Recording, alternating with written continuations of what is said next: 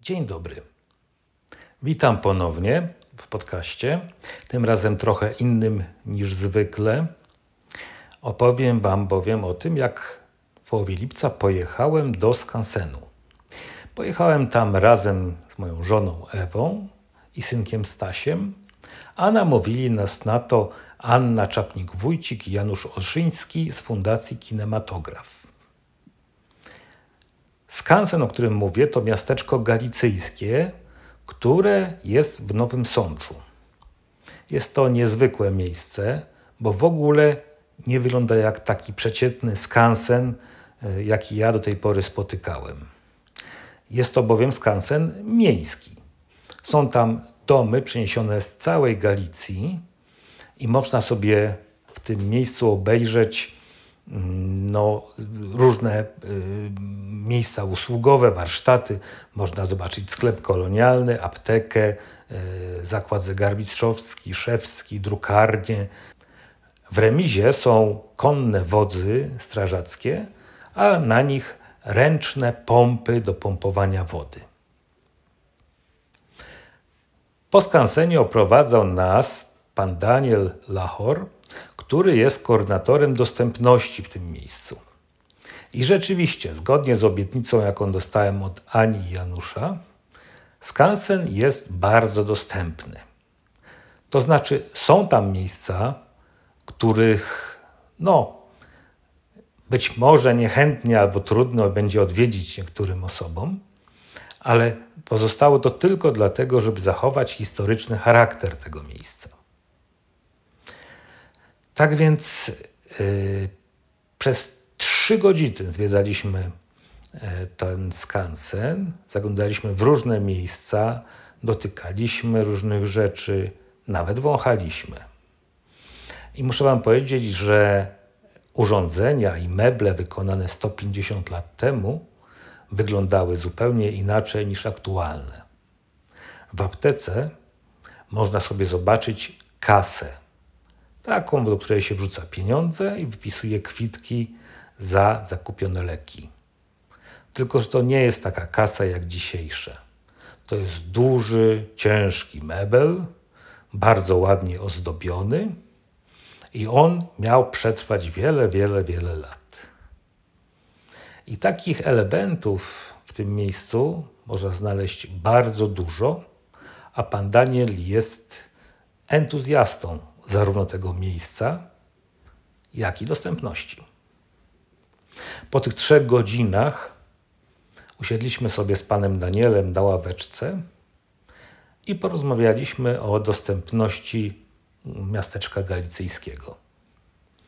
Nagrali nas Ania i Janusz, a potem zgodzili się na udostępnienie tego nagrania rozmowy w moim podcaście, za co bardzo im dziękuję. E, polecam też Fundację Kinematograf. Zajmują się dostępnością kultury i naprawdę warto śledzić to, co robią. A teraz zapraszam do wysłuchania rozmowy i do odwiedzenia miasteczka galicyjskiego, kiedy tylko będziecie mieli po temu okazję. A propos dostępności, mhm. e, tak naprawdę w takim miejscu jak tutaj, to dostępność właśnie polega głównie na tym, żeby móc tych rzeczy dotknąć, żeby mieć taki kontakt e, bezpośredni z tymi przedmiotami, z budynkami. Gdyby one, te wszystkie przedmioty były tak wszystkie pochowane, za szybką, to o żadnej dostępności by w zasadzie nie można było mówić. Znaczy, ja, ja myślę, że wtedy wrócilibyśmy się do takiego etapu, jak ja też to przeżywam jako dziecko, czyli starego muzeum, w którym chodziło się w kapciach. Mhm. E, coś było na jakichś półkach bądź postumentach. W gablotach. W gablo a najgorzej w tych drewnianych, wielkich gablotach z pancernym szkłem, mhm. bo nie daj Boże, gdybym chciał jeszcze poddychać i zrobić sobie zimowy uśmiech na takiej szybce.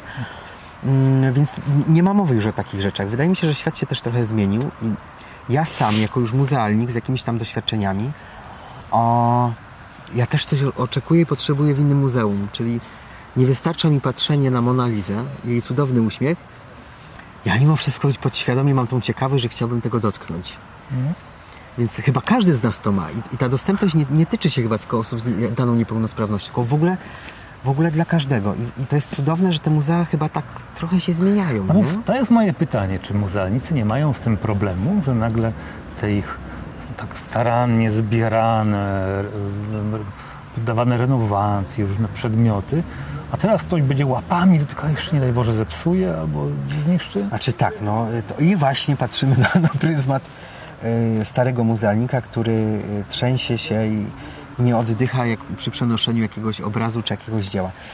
Y, trochę się zmieniamy. Muzeum jest taką instytucją, która nie działa gwałtownie. Teraz natychmiast już.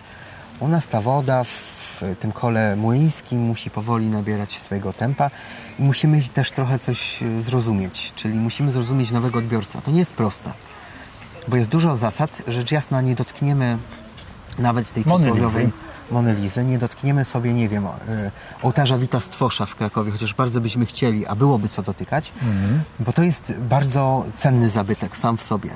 Więc tutaj w naszych głowach raczej powstaje mm, taka myśl, jak to zrobić, żeby przybliżyć jak najbardziej te najbardziej cenne dzieła sztuki e, każdemu z odbiorców.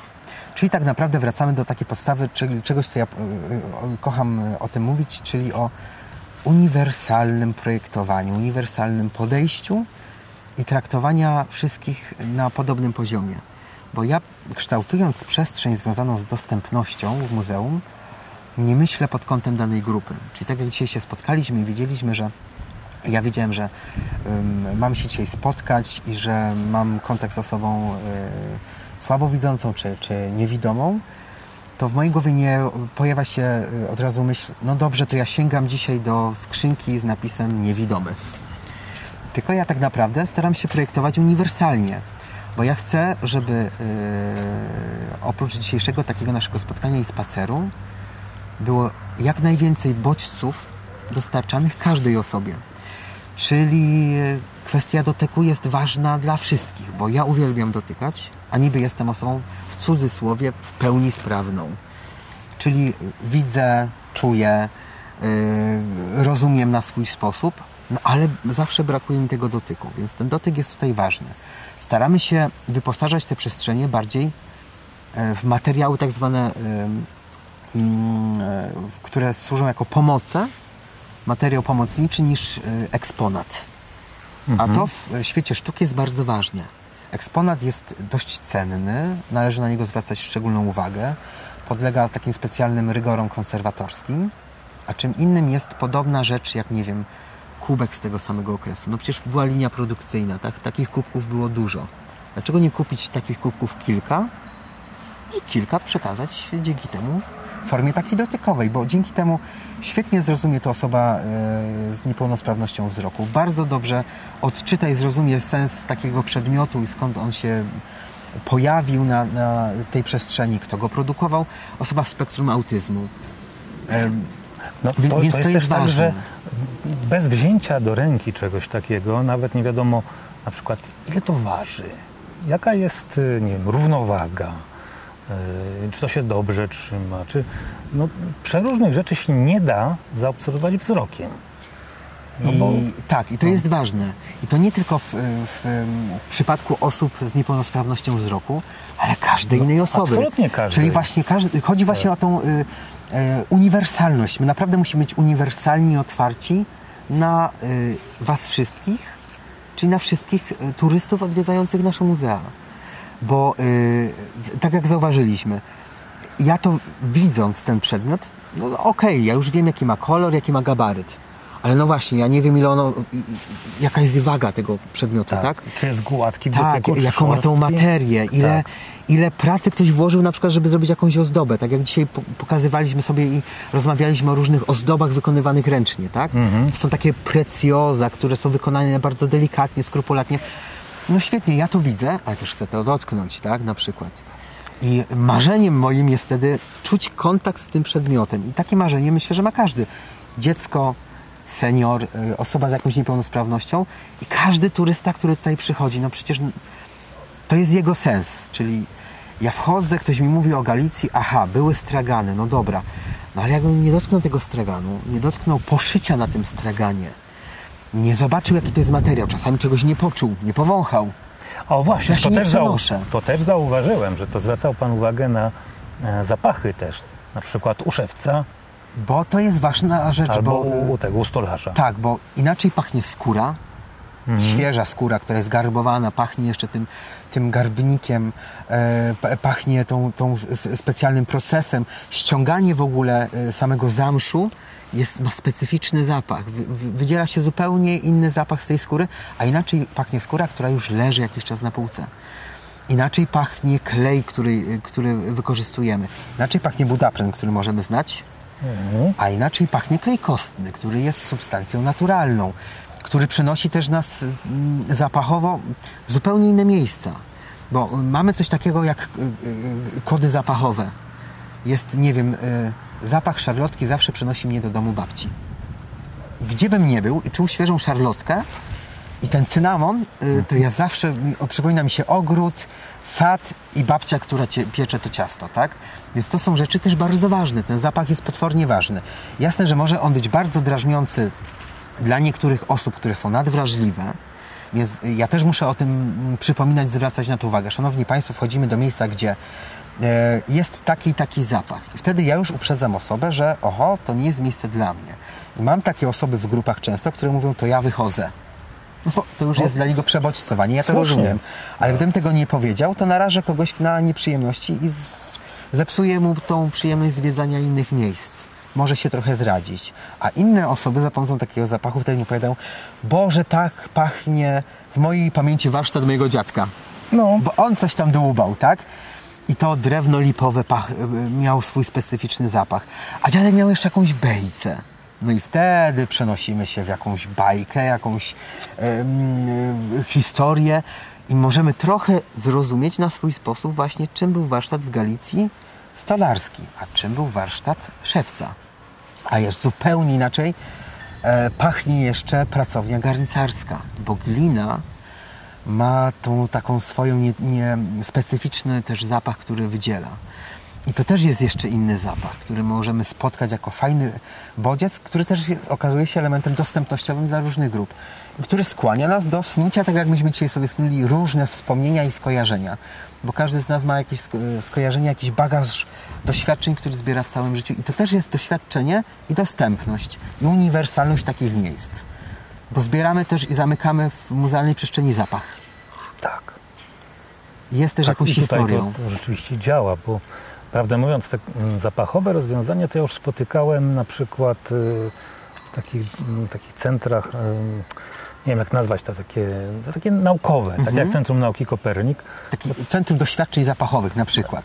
Że Znaczy, ma możliwość skorzystania z różnych... Tak, w Lizbonie Mhm. takie na przykład widziałem i tam były na przykład takie otwory, gdzie można było sobie coś powąchać, Tak, włożyć, włożyć nos, Tak. powąchać sobie. ale to w ogóle nie działało dla mnie. To było sztuczne. Właśnie wydaje mi się, że to jest sztuczne, tak? A czym innym jest, jeżeli myślimy w ogóle o dostępności w muzeum e, czy w galerii, to żeby wykorzystywać e, tworzywo i materiał, z którego coś jest zrobione. Bo owszem, ja stojąc przed obrazem bardzo długo zastanawiałem się, w jaki sposób udostępnić bądź przenieść ludzi w przestrzeń e, pracowni artysty. Więc po co nasz siłę y, zamykać w, buteczce, w buteleczce zapach terpentyny? Przecież ja mogę stworzyć stoisko malarza.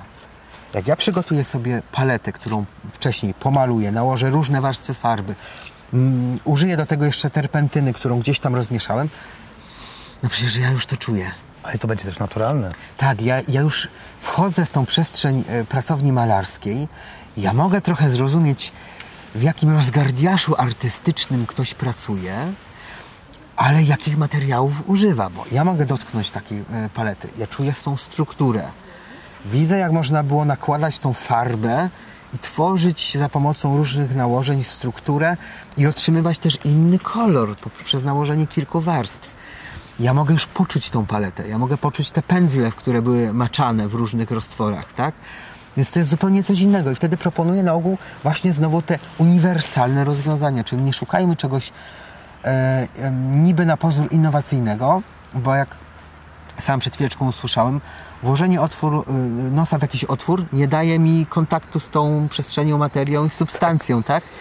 Ale wejście takie bezpośrednie, gdzie ja wchodzę w taki świat i poczucie tych różnych zapachów, tych różnych faktur, czasami różnych bodźców takich mm, e, dodatkowych, sensorycznych bądź dźwiękowych, no powoduje, że y, zaczynam coś rozumieć. A o to nam chodzi. Tak. Żeby każdy z Was mógł zrozumieć tą przestrzeń, którą my kreujemy.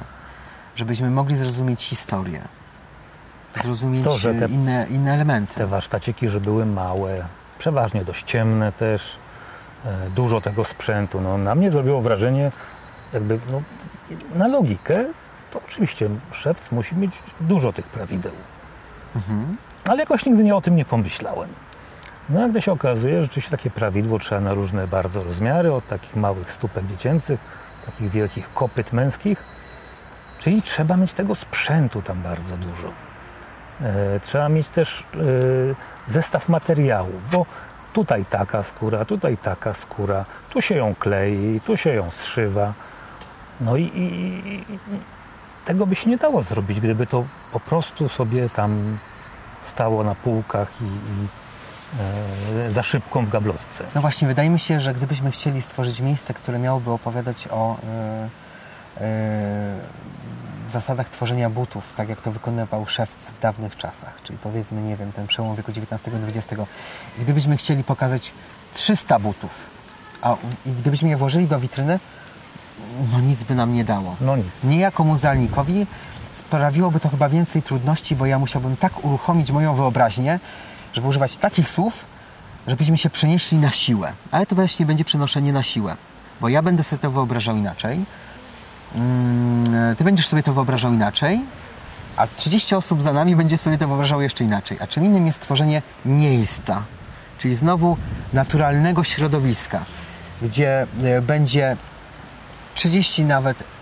bo nie potrzebuję więcej kopyt i prawideł w takim zakładzie, gdzie będą różne skóry, but na różnym e, etapie, Etapie produkcji. No tak, właśnie, no. gdzie mogę zobaczyć skórę, która jest rozłożona w płacie, mogę dotknąć e, noża, za pomocą którego wycinałem ten kształt, mogę dotknąć kopyta, prawidła, gdzie mogę zobaczyć gwóźdź nawet, który był nabijany w, w to kopyto, mogę zobaczyć te młoteczki, mniejsze, większe, malutkie, gdzie mogę y, usłyszeć nawet i zobaczyć granulki y, kleju kostnego, który też jest bardzo ważny w procesie. Gdzie mogę powiedzieć, że to pomieszczenie jest małe, gdzie zabrudzę tą ścianę. Niech ona będzie taka osmolona trochę, tak? Więc jak już wejdę, przenoszę się w czasie do zupełnie innej, innego środowiska. Więc wydaje mi się, że w takim kierunku powinno iść mu- iść muzealnictwo, czyli e, myślenia w sposób e, uniwersalny, jak stworzyć, zaaranżować przestrzeń, żeby jak najwięcej osób mogło się przenieść w czasie i zrozumieć historię, o której się opowiada. Od rzeźby w kamieniu, snycerstwa, niech to będzie malarstwo, poprzez y, wielkie figuralne przestrzenie i elementy jak rzeźby, które, które mogą mówić o antyku, no ale ja też nie przeniosę się do tego czasu, gdybym do antycznej rzeźby, nie wiem, ja sobie to tak wyobrażam. Jestem w y, greckim muzeum, opowiadam o, y, nie wiem, Fidiaszu nawet. Ja bym chciał zobaczyć nawet stylizowany warsztat. Pracowaliśmy w kamieniu, ale ja bym chciał dotknąć dłuta. Chciałbym dotknąć takiego młotka, za pomocą którego mógłbym uderzać w to dłuto. Chciałbym dotknąć różnych Tego kamienia, z którego to było Właśnie, zrobione. ale w różnych fazach, tak? Tak. Czyli całej płyty marmurowej. Chciałem zobaczyć już takich pierwsze kilka odłapanych stru- odłamanych struktur, a później już powoli zobaczyć, jak tworzono takie dzieło. I wydaje mi się, że możliwość pokazania w taki prosty sposób daje mi wyobrażenie, no kurczę, to jest ciężka praca. Ja wiem, że jak uderzę w ten kamień i zrobię coś źle, to to odpadnie, ja tego nie dokleję, tak? Tak. Więc trzeba być feno- fenomenem jakimś w tej dziedzinie. Tak jak Michał Anioł, który, który też cudownie tworzył te rzeźby i był w stanie wspaniale oddać w marmurze nawet wszystkie żyły, które pojawiały się na, na, na dłoniach czy, czy na mu- muskulaturze. Ale chciałbym tego dotknąć. Nie, nie tylko, żeby ktoś opowiedział, bo, bo to nic by mi nie dawało. To jest wtedy rozwiązanie uniwersalne, przynajmniej tak z mojego punktu widzenia. Tu w sumie brakuje tylko obsługi jednego zmysłu, no bo smak tu nie jest zaangażowany w żaden sposób. Choć przyznam, że nie bardzo sobie tutaj akurat wyobrażam. jakby to mogło wyglądać. Ja myślę, Ale że y, wzrok, mo, mo, moglibyśmy to uruchomić. Mamy mm, pomieszczenie cukierni, tam jest zwykła ekspozycja, czyli pokazujemy różne formy do ciast, są różne receptury i przepisy galicyjskie, ale gdyby ta cukiernia była uruchomiona, gdybyśmy tam na podstawie tych starych receptur wytwarzali y, nawet ciastka, Mhm. to gdybyśmy tam razem sobie teraz weszli, to uderzyłby nas jakiś specyficzny zapach. Zapach, Nie wiem, na przykład tak. anyżu, zapach cynamonu, kory cynamonowej, Ciepło od pieca. ciepło od pieca i gdybyśmy mogli sami y, zanurzyć ręce w ciasto, odbić formę, wrzucić to do pieca, mamy znowu zapach i, i uruchamiamy do tego zapachu kolejne zmysły, tak? Więc to się da. Natomiast no, smak nie będzie nam e, na pewno e, nie będzie możliwy do zrealizowania w e, przestrzeni kuchennej, w nie- w niektórych pomieszczeniach, które tutaj są. No bo nie wyobrażam sobie, żeby wśród eksponatów, które mamy, na przykład w, w pomieszczeniach domowych już u krawca żydowskiego, bo oprócz pracowni tam jest też jego część taka mieszkalna, no ciężko byłoby gotować koszernie na przykład bo to jest zbyt małe pomieszczenie, tego by się już nie dało zrobić. No tak. Ale ratujemy się wtedy takimi kulina- kulinariami w karczmie galicyjskiej, która jest tutaj i no, powiedzmy, że gdzieś bazuje na tych recepturach tych różnych grup etnicznych, które zamieszkiwały ten teren i możemy posmakować trochę w tej kuchni galicyjskiej. E, więc tym można się również e, e, jakoś ratować i raczyć tą kuchnią gali- galicyjską, która była naprawdę bogata bo mieszała w sobie wpływy austriackie. Cudowną kuchnię ko- koszerną, którą uwielbiam i, która cudownie mm, pojawia się w kuchni na terenach Polski w różnych miejscach i czy byśmy tych Żydów kochali, czy nie kochali, to musimy być na nich otwarci, bo, bo my jemy to na co dzień od śledzia, poprzez cynamon, który się pojawia, poprzez mleko, które też jest popularne w wielu daniach. My sobie z tego możemy nie zdawać sprawy, ale, ale nasze kubki smakowe są przy, przy, przystosowane do tych, tej, tego tyglu kulturalnego, który się tutaj e, przewija, bo przecież grekokatolicy, mm, mówię tutaj o Łemkach, przywieźli swoją kuchnię. E, To były plemiona rusińskie. Więc tych elementów rusińskich jest dużo. Żydzi mieli swoją kuchnię, Austriacy mieli swoją kuchnię i swoje zasady. A my to wszystko w Galicji połączyliśmy do jednego gara. Stąd ta kuchnia galicyjska też jest bardzo bogata. Ją można też zasmakować jak najbardziej. No po, to, po to powstają takie właśnie chyba miejsca, żeby wskazywać, że kiedyś żyliśmy e, w jednych miejscach, byliśmy potwornie różni, i dla mnie forma y, różnych grup osób z niepełnosprawności jest okropna. Ja nie lubię, nie, nienawidzę tego mówić. Bo y, wszyscy jesteśmy różni. Jakbyśmy się spotkali, każdy z nas ma różne potrzeby, różne zainteresowania, czegoś innego chce. Ale łączy nas to, że przebywamy w jednej przestrzeni. To jest cudowne, że możemy się wymieniać doświadczeniami. Bo ja się uczę czegoś y, podczas takich rozmów. Cudownie, że ktoś szanuje moje odmienne zdanie, ale ja też uwielbiam szanować kogoś zdanie bo to też mnie zmienia jako, jako człowieka. I to chyba jest bardzo ważne, żeby nie zapomnieć o takich podstawach takiego kontaktu, bo bez tego nie będziemy też uniwersalni i nie powstaną uniwersalne miejsca. Różne, nie tylko muzea, ale nie powstaną e, uniwersalne przestrzenie e, w urzędach, nie powstaną uniwersalne rozwiązania, e, nie wiem, na dworcach kolejowych. A o to chyba nam chodzi jako koordynatorom dostępności, żeby te nasze przestrzenie nie były sztucznie nazywane dostępne, tylko żeby rozmawiać i tworzyć rzeczy uniwersalne, które będą dla każdej, każdej z grup osób y, dobre, czyli i dla matki z dzieckiem, dla osoby w spektrum, dla osoby z, zesp- z Aspergerem, dla osoby z zespołem Downa, dla osoby słabowidzącej, dla mnie, który ma mnóstwo pewnie elementów y, związanych y, z dostępnością, bo sam jak siebie terapeutyzuję, to czasami zauważam mnóstwo elementów. Twierdzę, że, że mam Aspergera i to jest cudowne. No, potrzebuję mnóstwa bodźców, żeby coś zrozumieć. A wydawać by się mogło, że przecież no, jestem w cudzysłowie normalny, więc czymże jest ta normalność? No każdy z nas jest normalny na swój sposób. Czy Pana zdaniem to miejsce, ten, ten, mm, to miasteczko y, jest takim uniwersalnie zaprojektowanym miejscem? Ma pewne mankamenty. Z pewnością. Nawet mankament, tak jak dzisiaj poruszyliśmy na samym początku. A jak to wiedzie osoba na wózku? Mówimy o kocich łb- Mhm. łb- łbach i e, studni, która znajduje się po środku i niestety trzeba je przeciąć e, z każdej możliwej strony, żeby tam się dostać. Zdajemy sobie z tego sprawę, ale mm, jeżeli chcę oddać ducha, tak naprawdę, e, tej przestrzeni, to muszę być też uczciwy. Ja uczciwie na przykład o tym mówię, że mam taką niedoskonałość i szanowni turyści na, e, poruszający się na wózkach, wybaczcie mi, wjedziecie wszędzie do każdego pomieszczenia, bo starałem się niwelować progi, montować nie, podjazdy, ale będziecie mieli problem na płycie, bo ja o, o tym Wam właśnie teraz opiszę, czyli część jest w kostce brukowej. Super, da, dacie radę przejechać, ale część jest na przykład kamieni i bloków kamiennych, która jest tylko uzupełniona trochę żwirem. Część tego żwiru nie ma, więc będą wyboje i ciężko gdzieś będzie przejechać, jak wjedzie wózek. No a problem jest z kocimi łubami, więc y, są osoby, które ja muszę wjeździć, nie jest to dla nich komfortowe, bo się źle czują. I to jest mankament, który faktycznie gdzieś jest w mojej głowie, ale nie mogę przygotować tam innej ścieżki. No, no nie mogę. To ja tylko powiem, że dla mnie to nie jest wcale mankament, e, bo od jakiegoś czasu mam takie poczucie, że, że dostępność stała się celem zamiast środkiem do osiągania czegoś. I że ludzie uważają, że tylko ta dostępność jest ważna, e, podczas gdy tak naprawdę dostępność jest jednym z elementów. Tutaj celem jest odtworzenie tego miejsca, tego miasteczka.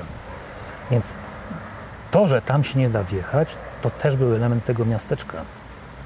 Mm, e, Bez tego elementu nie byłoby miasteczka, czyli bez Tak. studni, kocich łbów, które wyznaczają nam tak, Byłoby to faktycznie. fałszywe miejsce. No udawaliśmy, że, udawalibyśmy wtedy, że mamy e, miasteczko galicyjskie nie będące miasteczkiem, tak? Więc trzeba być uczciwym.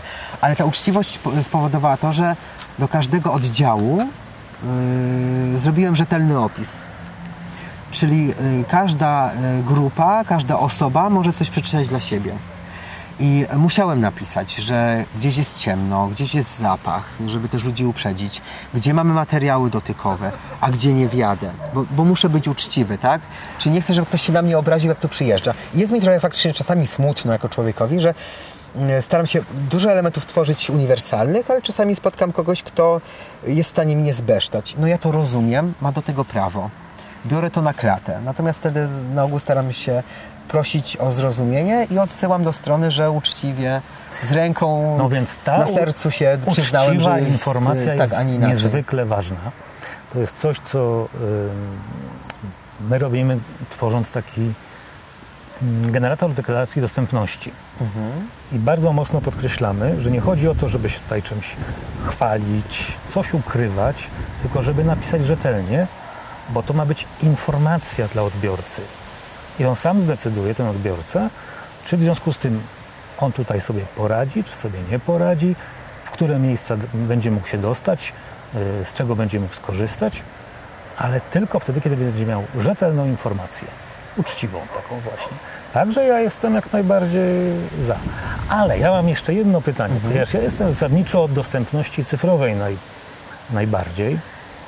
E, Myśleliście o tym, żeby jakoś przenieść e, miasteczko galicyjskie e, w tą przestrzeń cyfrową? Ja wiem, że sobie odpadnie wszystko, to te, te elementy, że dotknąć nie będzie można, Szczerze, powąchać nie. no właśnie, szczerze, ja jestem chyba muzealnikiem starej daty. Mimo wszystko nie wyobrażam sobie, żeby wszystko udostępniać teraz w przestrzeni wirtualnej. Wolę metodą prób i błędów i doświadczeń, żeby każdy mógł coś y, zdobyć dla siebie, mimo wszystko. I chyba jako przy okazji też pedagog wychodzę z założenia, że metodą prób i błędów i doświadczeń jest y, każdy z nas się w stanie czegoś nauczyć, czegoś dowiedzieć.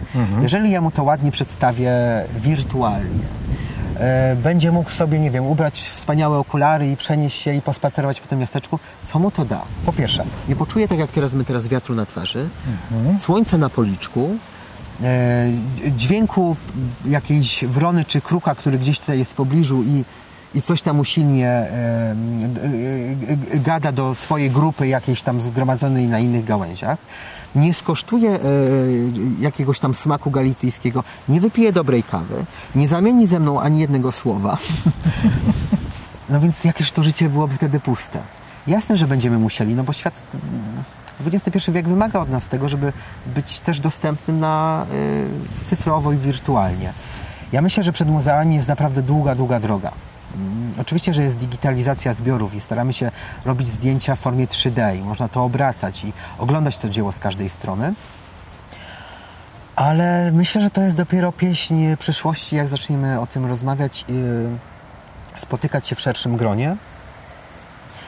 I może kiedyś ktoś wpadnie na pomysł, jak stworzyć... Jak to zrobić, Tak, tak.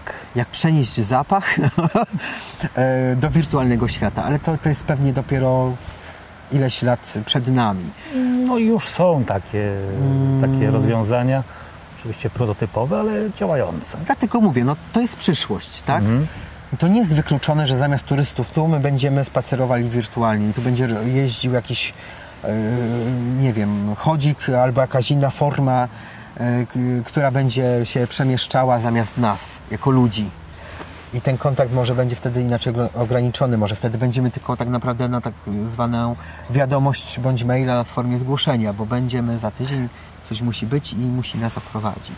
No to tak to Dla nie. jakichś wybranych osób. Ale bardziej myślę o tym, że em, może będąc daleko stąd, można by było mieć namiastkę chociaż tego miasteczka. Myślę, że tak, natomiast no, musimy się też życzyć z pewnym zakresem budżetowym, tak, więc y, to jest kwestia planowania, ale takiego planowania, że my to musimy rozłożyć na długi okres, tak. Mm, Nie, nie mamy, nie posiadamy takich zasobów finansowych, żeby y, fajnie to sobie y, przygotować, tak jak mają to już na przykład muzea zagraniczne Tak.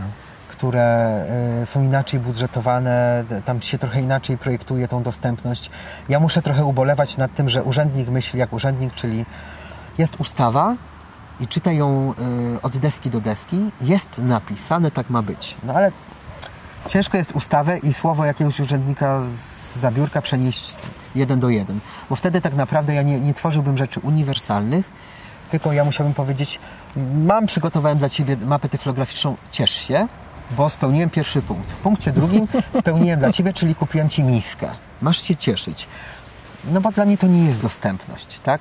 Więc ja myślę, że zanim też mm, ustawodawca zmieni podejście do dostępności, nie będzie ją traktował zero-jedynkowo, czyli napisaliśmy ustawę i ma tak być, i ja tworząc projekt muszę się nagimnastykować, żeby spełnić sześć punktów z, z danego paragrafu, bo to, co ja mam w głowie, wygląda trochę inaczej, bo ja mam kontakt z żywą osobą, tak? Ja mam kontakt z odbiorcą, ja wiem, co, co dana grupa by chciała, co dana osoba by chciała, co byłoby dla niej najważniejsze. No ale ustawodawca tego nie napisał, tak? Bo tego się nie da napisać. Bo tego się nie da napisać, bo się nie ma kontaktu z, e, z podatnikiem, po Nie, prostu. nie, no, każdy z nas płaci podatki, czego się oczekuje. tego by się nie dało napisać w żadnej sytuacji, bo nie ma, roz, bo nie ma opisów uniwersalnych. Tak, nie ma opisów uniwersalnych. Nie rozmawia się też z koordynatorami, którzy myślą uniwersalnie. E, Żeby nas też nie ograniczać ustawą, bo w ustawie z 19 lipca 2019 roku w sprawie dostępności prowadzono te minimalne wymagania i jedziemy z koksem przez wszystkie inne e, e, paragrafy, które tam są. No super, ja się cieszę, że ona jest, no ale w moim życiu ona nie zmienia nic. Ja się dostępnością zajmowałem znacznie wcześniej niż ustawodawca. Ja miałem kontakt z tym środowiskiem z, o, znacznie wcześniej. Ja przez mm, pryzmat swoich doświadczeń rodzinnych zajmowałem się dostępnością zawsze. Z czego mogę sobie teraz zdawać sprawę. I mniej więcej wiem, czego te, czego te osoby ode mnie oczekują, czego chciałyby przychodząc tu i do innych miejsc podobnych. Więc do momentu, kiedy ustawodawca nie zacznie rozmawiać e, szczerze e, z osobami, które są najbardziej zainteresowane tym, co powinno się wydarzyć, z osobami, które zajmują się koordynacją tych e, elementów w muzeach, instytucjach innych podobnych, od jednostek medycznych, urzędów, poprzez muzea, galerie, dworce kolejowe na, na przykład, architektów, którzy mają coś projektować, no to my możemy zapomnieć o dostępności przez kolejne jeszcze 20 lat. To my będziemy się posiłkowali e, ustawą, która została napisana i każdą kolejnym jakimś poszerzeniem, które wzmacnia tylko dany paragraf, bo trzeba coś nadpisać, bo jakaś grupa coś powiedziała i dajcie nam spokój, macie. To nie o to chodzi. E, państwo No, też powinno być trochę uniwersalne. W obronie tej ustawy to powiem, że może Pana życiu to nie zmienia, ale jednak w tych miejscach, gdzie nie ma takich osób, które by się przejmowały dostępnością, ten obowiązek jednak sprawia, że ta dostępność musi się pojawić. Tylko dobrze wiem, jak to jest wtedy traktowane. E, O Boże, oni kazali. O Tak. Boże, muszę to zrobić. Tak. I bardzo często robi się to. ym, no masz, no, no, no masz człowieku, przygotowałem ci, daję ci zestaw. Proszę pana, niech pan nie pyta. No, myśmy przygotowali, to jest dla pana i to leży tam. No super, ale jak ja mam tam trafić? Na litość boską, no jak mam zejść te pięć pięter niżej? Jak y, ani nie chce mnie pani, y, pani, nie wiem, sprowadzić, no bo pani powie, że no, ja panu powiedziałam, pan sobie zejdzie, pan trafi. Ależ oczywiście, że tak może To być. jest smutne, no właśnie. Więc ja bym chciał, Ale żebyśmy też temat zaistniał. Także zaistniał, więc zmieniło się dużo. Też y, staję w obronie urzędników takich jak ja i tysiąc innych osób, bo zmieniła się trochę mentalność, bo czym więcej zaczęliśmy mówić o dostępności, o dostępności, fo- formach dostępności, to y, trochę zatarliśmy ten pryzmat, że osoba mm, niepełnosprawna bądź z niepełnosprawnością y, nie jest już traktowana w formie takiego ostracyzmu społecznego. Czyli nie trzeba się już wstydzić, można wyjść, można prosić, można się czegoś domagać. To jest bardzo ważne. W końcu zaczęliśmy też myśleć przy niektórych rzeczach, nawet coś projektując, No dobra, pomyślmy teraz, gdzie zrobić toaletę, gdzie umieścić yy, na przykład, nie wiem, system alarmowy, jak on powinien być, y, wyglądać, jak powinno wyglądać nawet oznaczenie guzika w wincie, tak? Prozaiczna rzecz, ale w końcu o tym rozmawiamy. Natomiast y, no, trochę nam jeszcze brakuje i to jest fajna praca przed nami. tak. Tylko trzeba też z nami chcieć rozmawiać i więcej o tym rozmawiać, a nie myśleć tylko tak zero-jedynkowo. Czyli y, jest litera A i kończymy na literze Z i nie dajemy pola manewru, że tych osób potrzebujących jest mnóstwo i pomyślmy o tym, jak to rozwiązać uniwersalnie, bo niby mówi się o e, projektowaniu w architekturze uniwersalnym, które, no przepraszam, nie do końca jest uniwersalne. Jest jakiś zakres rzeczy, które powinny być uniwersalne, no ale one się nie sprawdzają w większości przypadków. Więc yy, kochani architekci, chcielibyśmy też rozmawiać z, z różnymi osobami. Wchodźmy w jakieś interakcje z fundacjami, stowarzyszeniami, które zrzeszają takie osoby, rozmawiają z nimi, bo to są żywe organizmy, które żyją tym tematem na co dzień. No, profesor Wysocki to by się podejrzewam nie zgodził z takim, że to uniwersalne projektowanie nie działa. Jego zdaniem działa bardzo dobrze. Em, Być może na przykład jest źle interpretowane, bo to też jest taki problem dosyć y, częsty, że różne rzeczy są źle rozumiane, źle interpretowane i wtedy to nie y, chce tak, działać. tylko nie zapominajmy, że ym, tym rozumem posiłkuje się osoba. Tak. Więc y, źle zrozumiała wykład. Nie chcę tego inaczej zaprojektować i zrozumieć. Nie wiemy tego. Ja, ja teraz nie, nie obarczam tej grupy jako wielką winą, tak? Nie, nie, Tylko, to y, ja stoję w obronie wyłącznie Eee, uniwersalnego projektowania, a nie architektów. Tak, tak, tak. Natomiast tutaj coś y, trzeba byłoby chyba znowu przemodelować trochę te zasady, tak? Tak jak my modelujemy tę kwestię dostępności uniwersalnej w muzeach, ta każda z grup co jakiś czas no, musi usiąść i się zastanowić, y, co dalej, co jeszcze, w jaki sposób, jaka jest odbiór tej danej Albo grupy co wyrzucić. albo co wyrzucić, czym to zastąpić, albo jak tylko lekko mm, zmodernizować bądź przekształcić i z tego wychodzi coś fantastycznego. Bo może się okazać, że nie wiem, przesuniemy o 5 cm jakiś element i daje to świetną perspektywę, bo się inaczej coś ogląda, inaczej się z, tej, z tego elementu korzysta i czerpie się z tego innego, y, inne jakieś wartości. A czasami wystarczy podpowiedź osoby z zewnątrz, że słuchajcie, bez sensu te 5 cm w tą stronę. We, no nie wiem, niech to będzie większy format. I wtedy wprowadzam sobie formę modernizacji i okazuje się, że to się sprawdza. Kiedyś ktoś może mieć e, inne spostrzeżenia, więc właśnie tutaj chodzi o to, żebyśmy usiedli i w szerokim gronie merytorycznie rozmawiali na argumenty, mm, e, dali, dali też do zrozumienia, że szanujemy odmienne zdanie, bo każdy ma prawo mieć od, odmienne zdanie, dali szansę komuś na, na wypowiedzenie się i zrozumienie, przyjęcie tak po prostu e, bez żadnych żali tego, że jest różnie, tak? Każdy ma inne potrzeby i e, ta rozmowa ma nas skłaniać tylko do tego, żebyśmy weszli w współpracę i zastanowili się, co zrobić jeszcze. Bo my zawsze coś jeszcze możemy. A próbowaliście jako muzealnicy takie coś zorganizować? Bo to w końcu to jest sporo tych muzealników, którzy już tym się zajmują. Ja akurat znam panią Martę Walewską z Muzeum w Wilanowie, Mhm. e, Wiolę Jóźwiak z Polin. No, ja jestem z Warszawy, więc głównie stamtąd rzeczywiście e, ludzi znam. Znam e, osobę, tylko nie pamiętam nazwiska, z Zachęty. Mm, I oni wszyscy mają trochę różne jakby sposoby. Ale to już są jakieś wypracowane dobre praktyki.